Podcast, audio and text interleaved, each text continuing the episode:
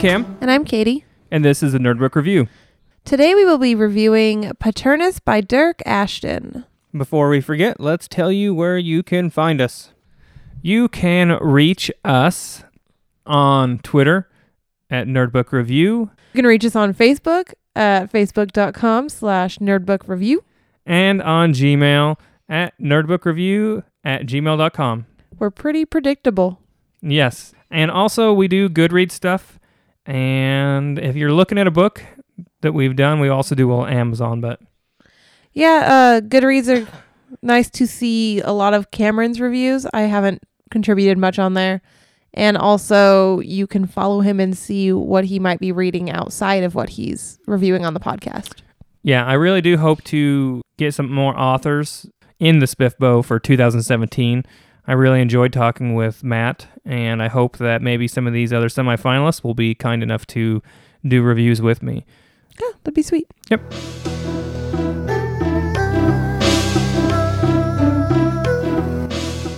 All right, let's go ahead and give you the book stats. It is 514 pages long. It is the first book in the Paternus trilogy. It was published last year, so 2016. It is a debut novel for Dyrk Ashton, who has done a ton of stuff in his life, uh, mostly in film.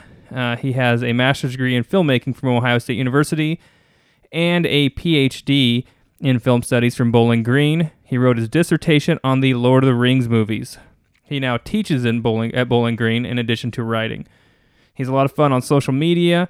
Um, his book took second in last year's SPFBO competition that we talked about with uh, Matt MD Presley, Matt. And he plans on staying a self-published author uh, because he says he's hit a point in his life where he wants to do his things or do things his way and on his schedule. Katie would be so kind as to read the Goodreads book blurb. Yeah, I will try to live up to the standards that Chris has set recently, but I cannot guarantee that. And this is long. When a local hospital is attacked by strange and frightening men, Fiona Patterson and Zeke Prisco save a catatonic old man named Peter and find themselves running for their lives with creatures beyond imagination hounding their every step. With nowhere else to turn, they seek out Fee's enigmatic Uncle Edgar. But the more their questions are answered, the more they discover that nothing is what it seems. Not Peter, not Edgar, perhaps not even themselves. The gods and monsters, heroes and villains of lore, they're real. And now they've come out of hiding to hunt their own. In order to survive, Fee and Zeke must join up with powerful allies against an ancient evil that's been known by many names and feared by all. The final battle of the world's oldest war has begun. Paternus, Rise of Gods, is Dyrk Ashton's critically acclaimed debut novel and the first book in the Paternus trilogy. It has been compared to works by Neil Gaiman, Scott Hawkins, Roger Zelazny, China Miéville, Joss Whedon, and Kevin Hearne.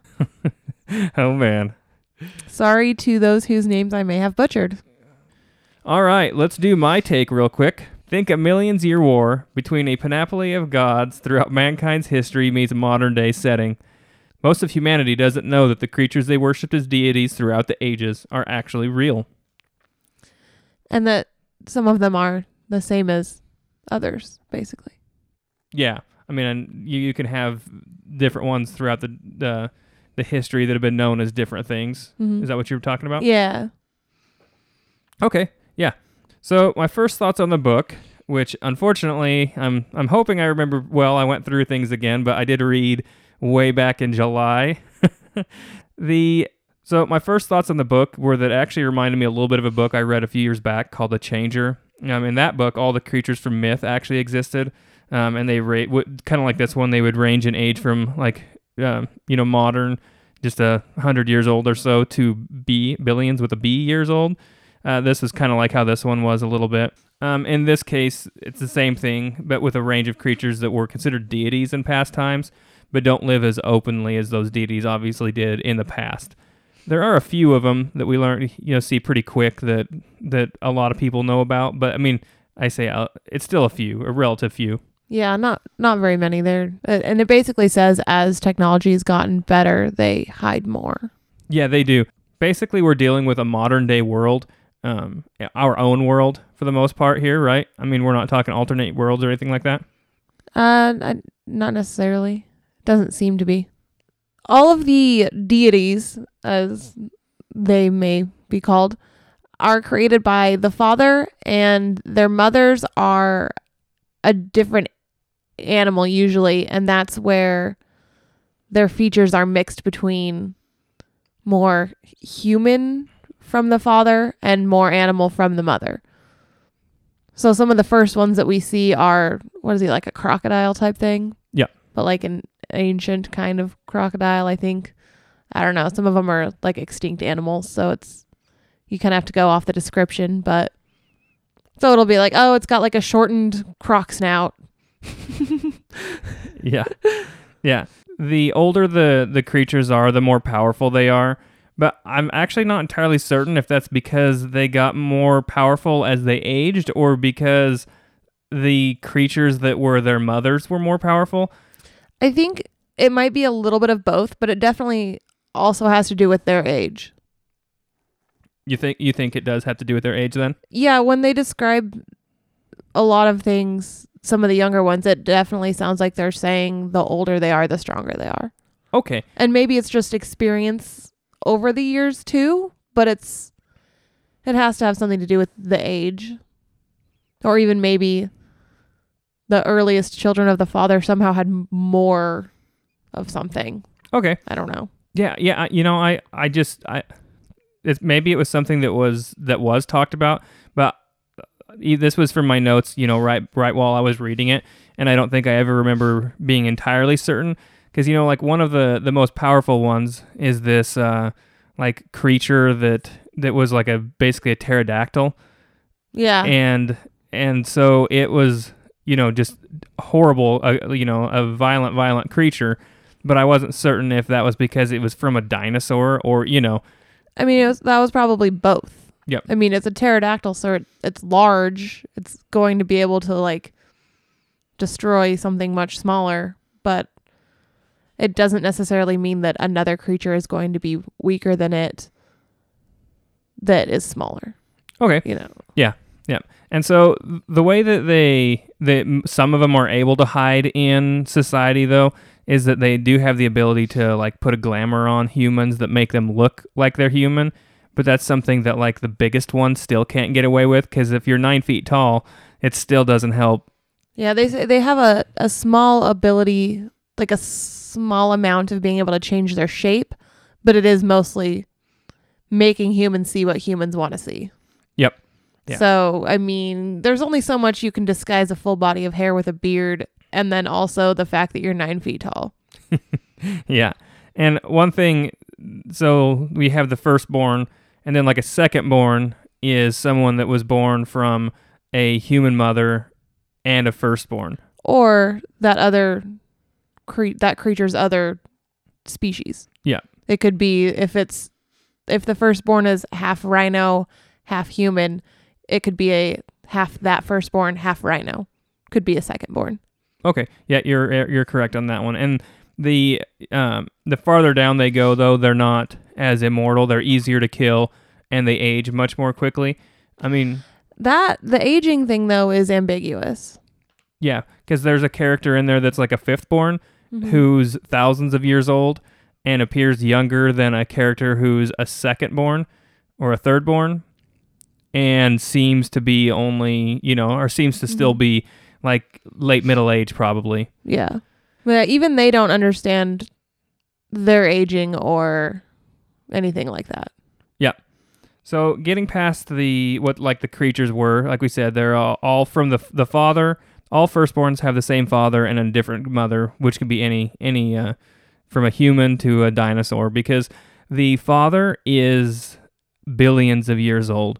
It was the first creature that had sentience on Earth, and then some of the the children are they billions of years old as well, or are we talking millions? Uh I It's hard to say for sure. It seems like as soon as any sort of creatures were gaining or kind of evolving, then he started creating children. It's not necessarily I mean that had to wait billions of or millions of years, I don't really know, um, before that happened. Okay. All right. Now, getting into the setting, we always talk about the world. This is modern day Earth, which is something that I generally don't like in a in a se- in a series. I'm not an urban fantasy fan for the most part. I'm okay with it as a general rule. Yeah. so, but I got over it pretty quickly in this one. I felt like like it wasn't an issue, you know, with the story for me in any way. Sometimes I think that the way that you have to hide things is a deal. So the the setting is something that I didn't find to be a problem at all, um, even though it was modern day.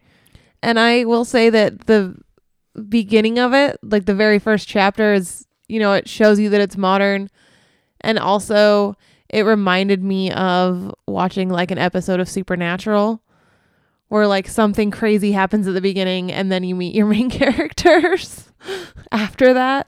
That is true. That does happen. I've never been a huge supernatural uh, fan like well, you. it happens on like any sort of crime show too, but that's just what it reminded me of because it was more of a on theme. okay. So yeah, we do have a prologue in this one, and we meet our main character, who's Fee. Um, Fiona, Fiona. But yeah. goes by Fee, yes. Yes. Which this is actually a weird trend for me that uh, I think that I have now read something like four or five books in a row where the protagonist is a female, but it's been a male author. I haven't found that to be an issue in any any of the books that I've read. I don't know if you didn't you felt like he wrote a, a plausible character. I mean, all you have to do is consider the fact that it's a human and not like try hard to be like, well, it has to be womanly. It has to be womanly. Yeah. It's just a person. Yeah. So I felt like you did a, a good job at that. Okay. Just just wanted to make sure that's the first time I've had uh, you on for a while, and since we have a female character, something I thought I would ask about. Yeah.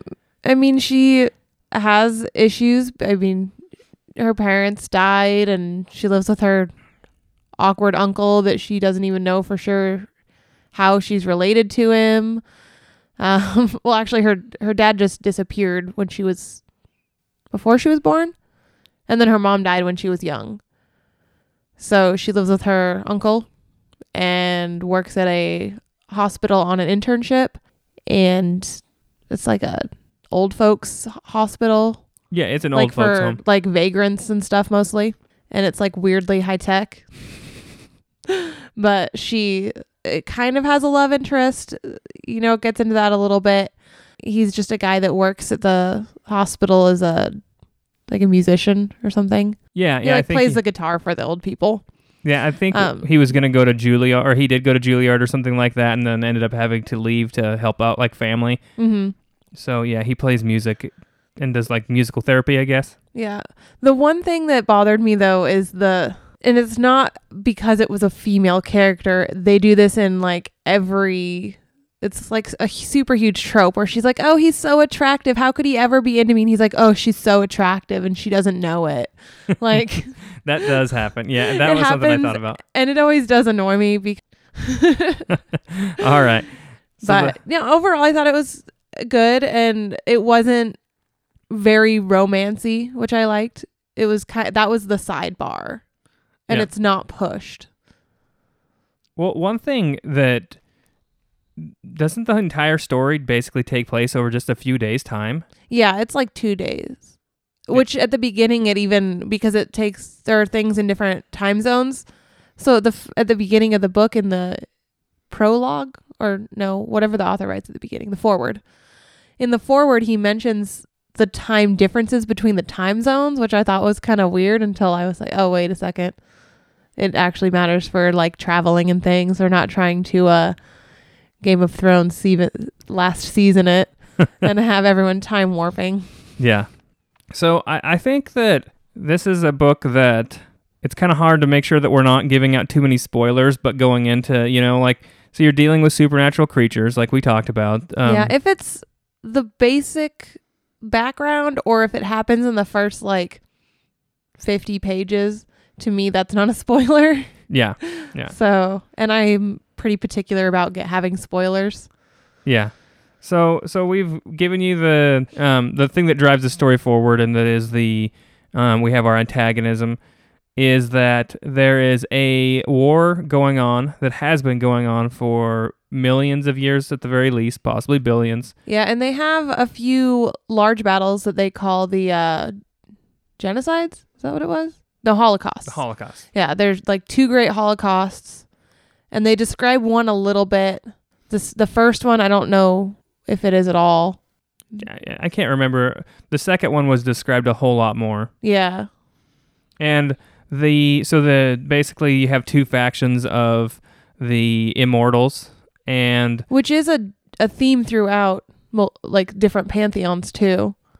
I think the words they use are from like the Hindi gods for them. yeah, well it just depends on which ones. The, the Mhm. one of the big uh, or one of the point of views of the firstborns early on were three of them who were Hindi gods or Hindu gods. Were they all? Yeah, I think Oh. so. Or the, at least they were in, uh, you know, at various times were part of that. Yeah. So that's where I think you get a lot of that. Mm-hmm.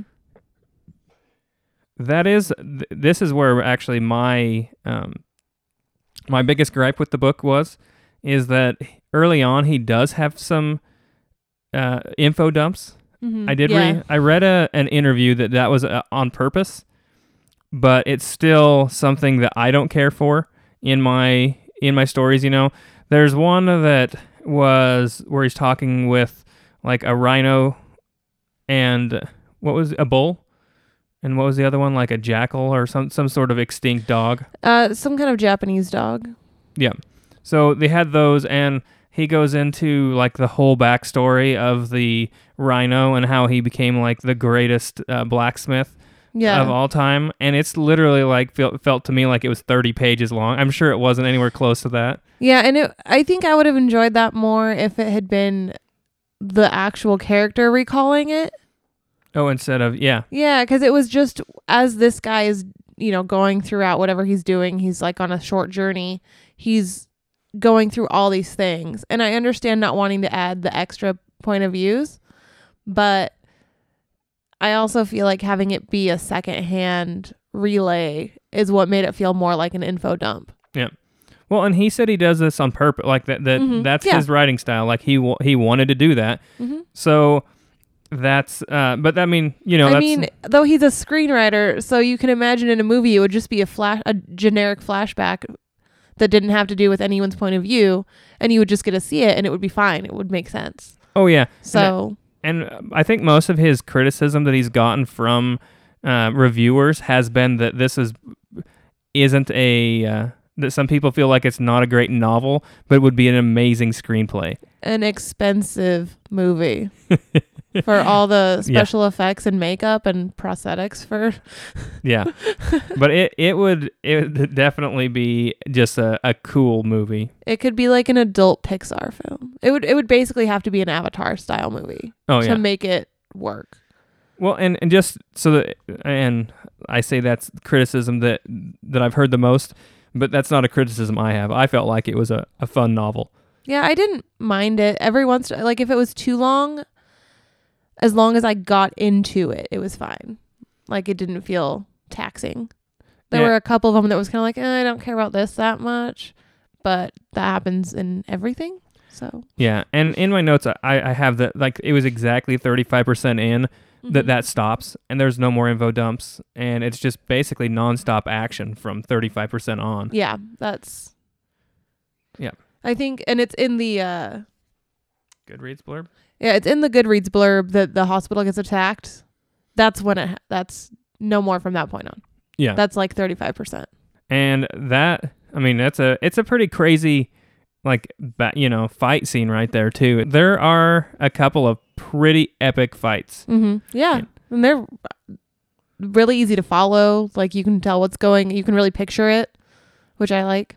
Yeah, and I've mentioned before that I'm the uh, the kind of person that that uh since I don't pay great attention to detail at times that sometimes fight scenes can get out of, get away from me Mm-hmm. where I don't picture them very well and I didn't have that problem at all with this. No, and mine is that I don't watch a lot of action movies. So sometimes if it's not well described, I don't have something to fall back on. Whereas if like the place isn't described, I have other things in my mind to fall back on. So this was really helpful that uh it, I really felt like I could picture it. Yep. So, Katie, let's go ahead and get into our talking about like you know the recommendation phase, whether we liked it or whatnot. Mhm. Uh, what did you think? I really liked it. I enjoyed it. Yeah, yeah. I I really love the story. I like the way it was told to. It has all the mythological creatures that I like. You know my history and religion background. I got I got past my dislike of urban fantasy pretty fast, and I also got past the info dump thing. I mean, I don't think it was ever a point where I thought, "Oh, I'm not going to keep reading because of this info dump." No, definitely not. It was never like a deal breaker, and it never particularly even bothered me. But I don't think for someone that doesn't like that, that it should be a deal breaker. Yeah, no, that's what I'm. You know, that's Yeah. what I'm saying. Like for me, it can be a, deal breaker at times, and I don't don't feel like it was in any way here. And also, with as fast paced and action packed as the book is, once you hit that about thirty percent mark, thirty five percent, I can see why he wanted to get the pertinent information out of the way fast. Yeah, it really clears the way so that as things are happening, you have a greater understanding.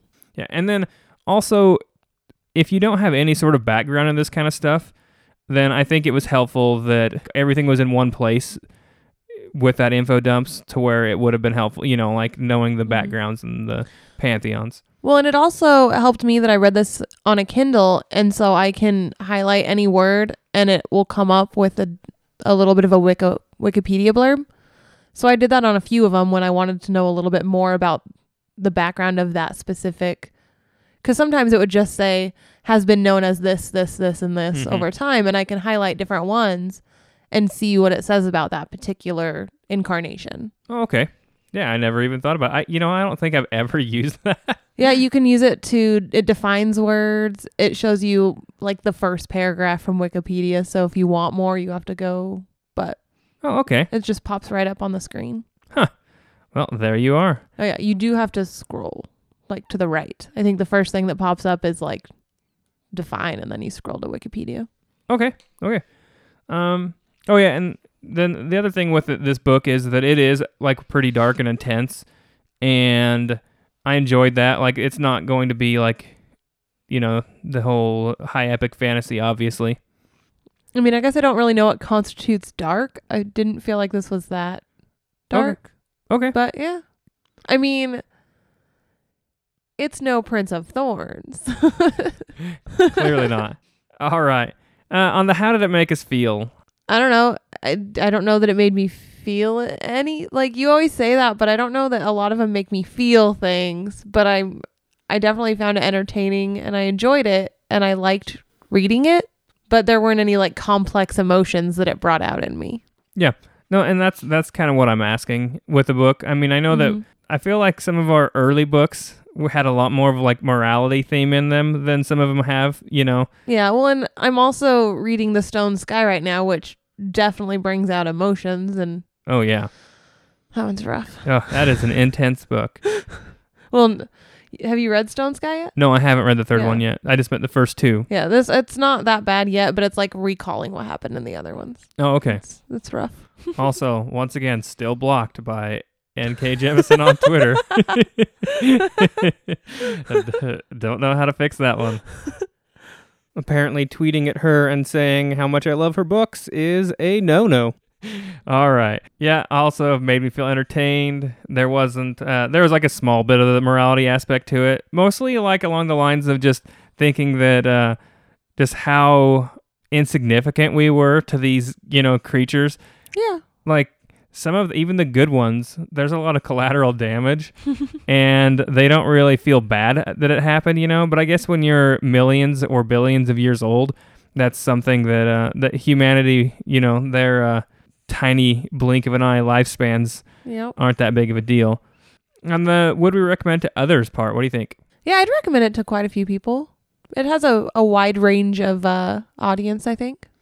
Yeah, what's funny is, is I think I would recommend this to more people than the average book I have, even if I have, you know, like some of the other books that I've recently read, I'm like, oh, this is right in my wheelhouse more, maybe a little bit than this, but Mhm. I feel like maybe this one would appeal to a wider range of even non-fantasy people.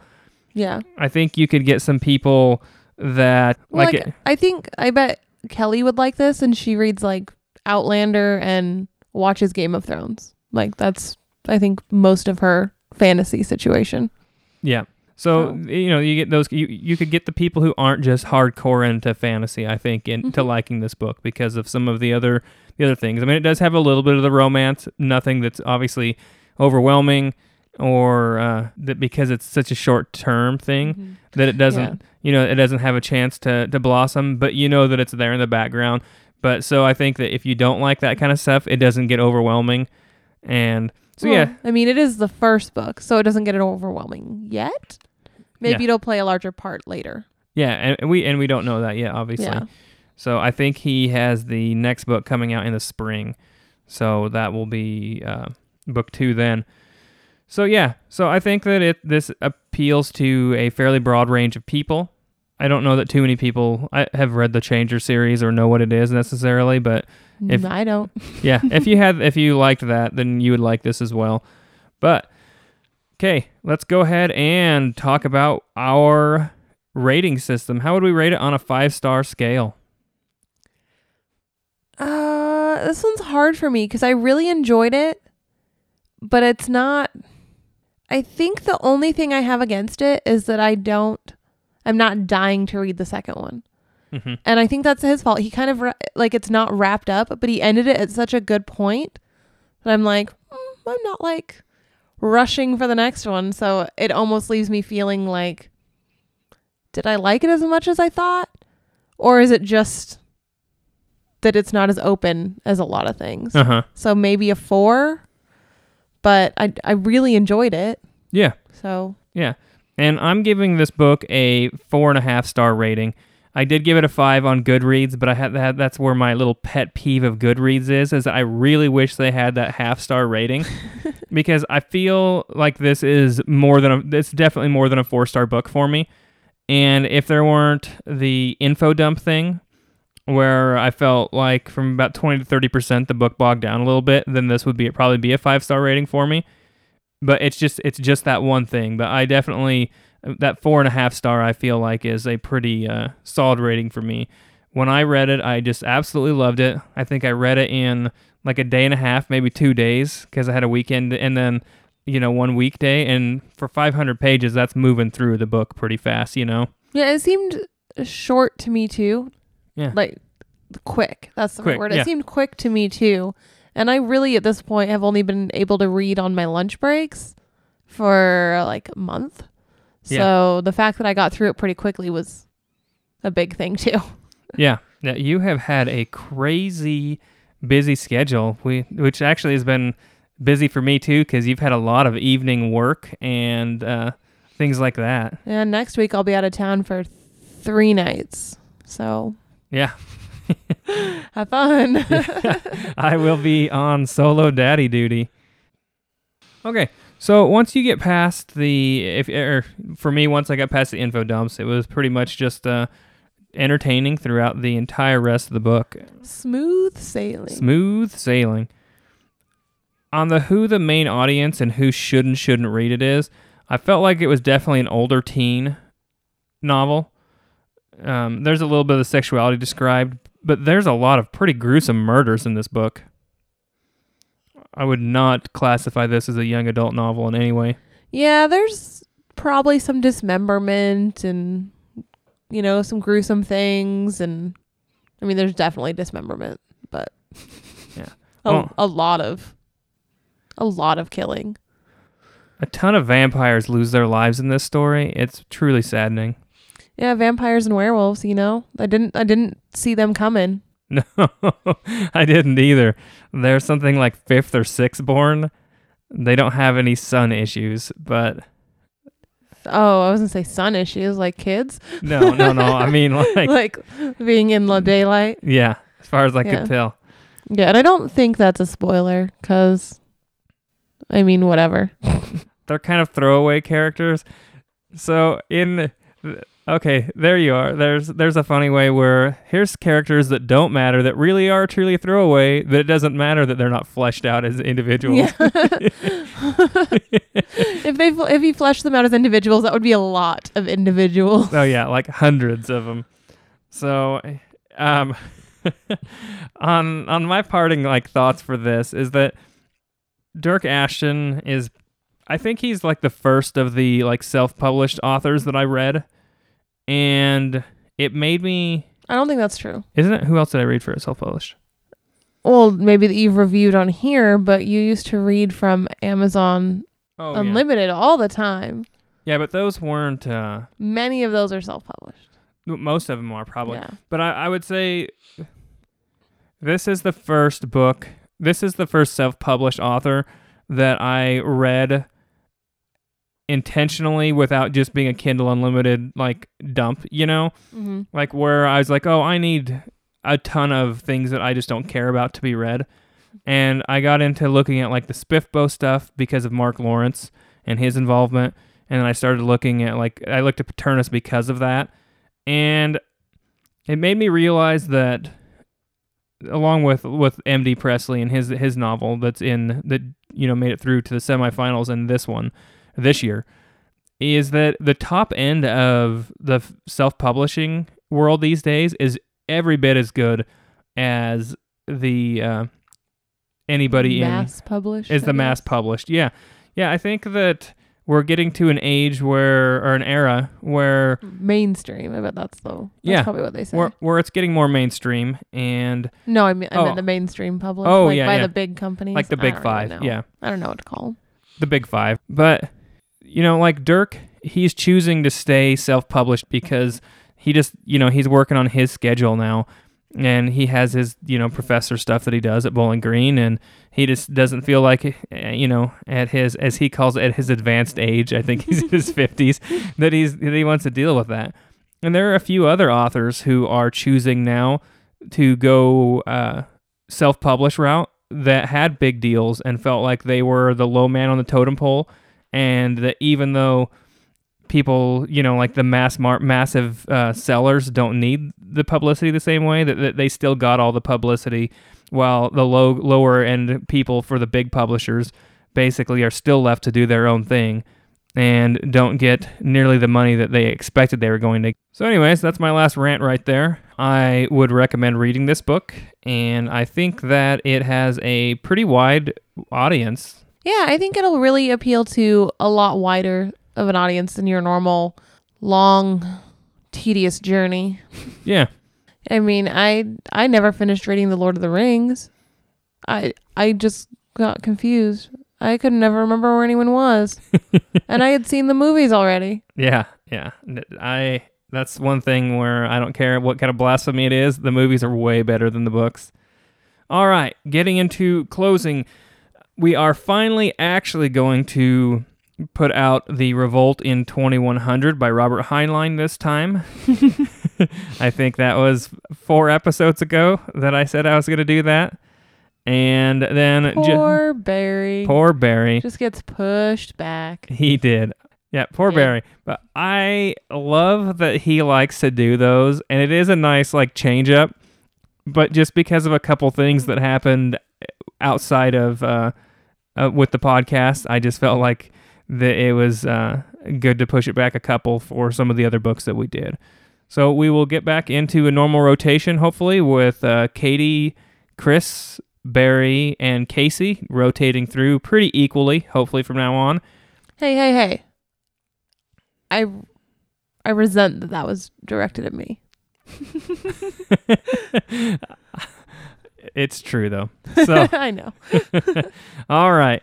Well, thank you all. Have a good night.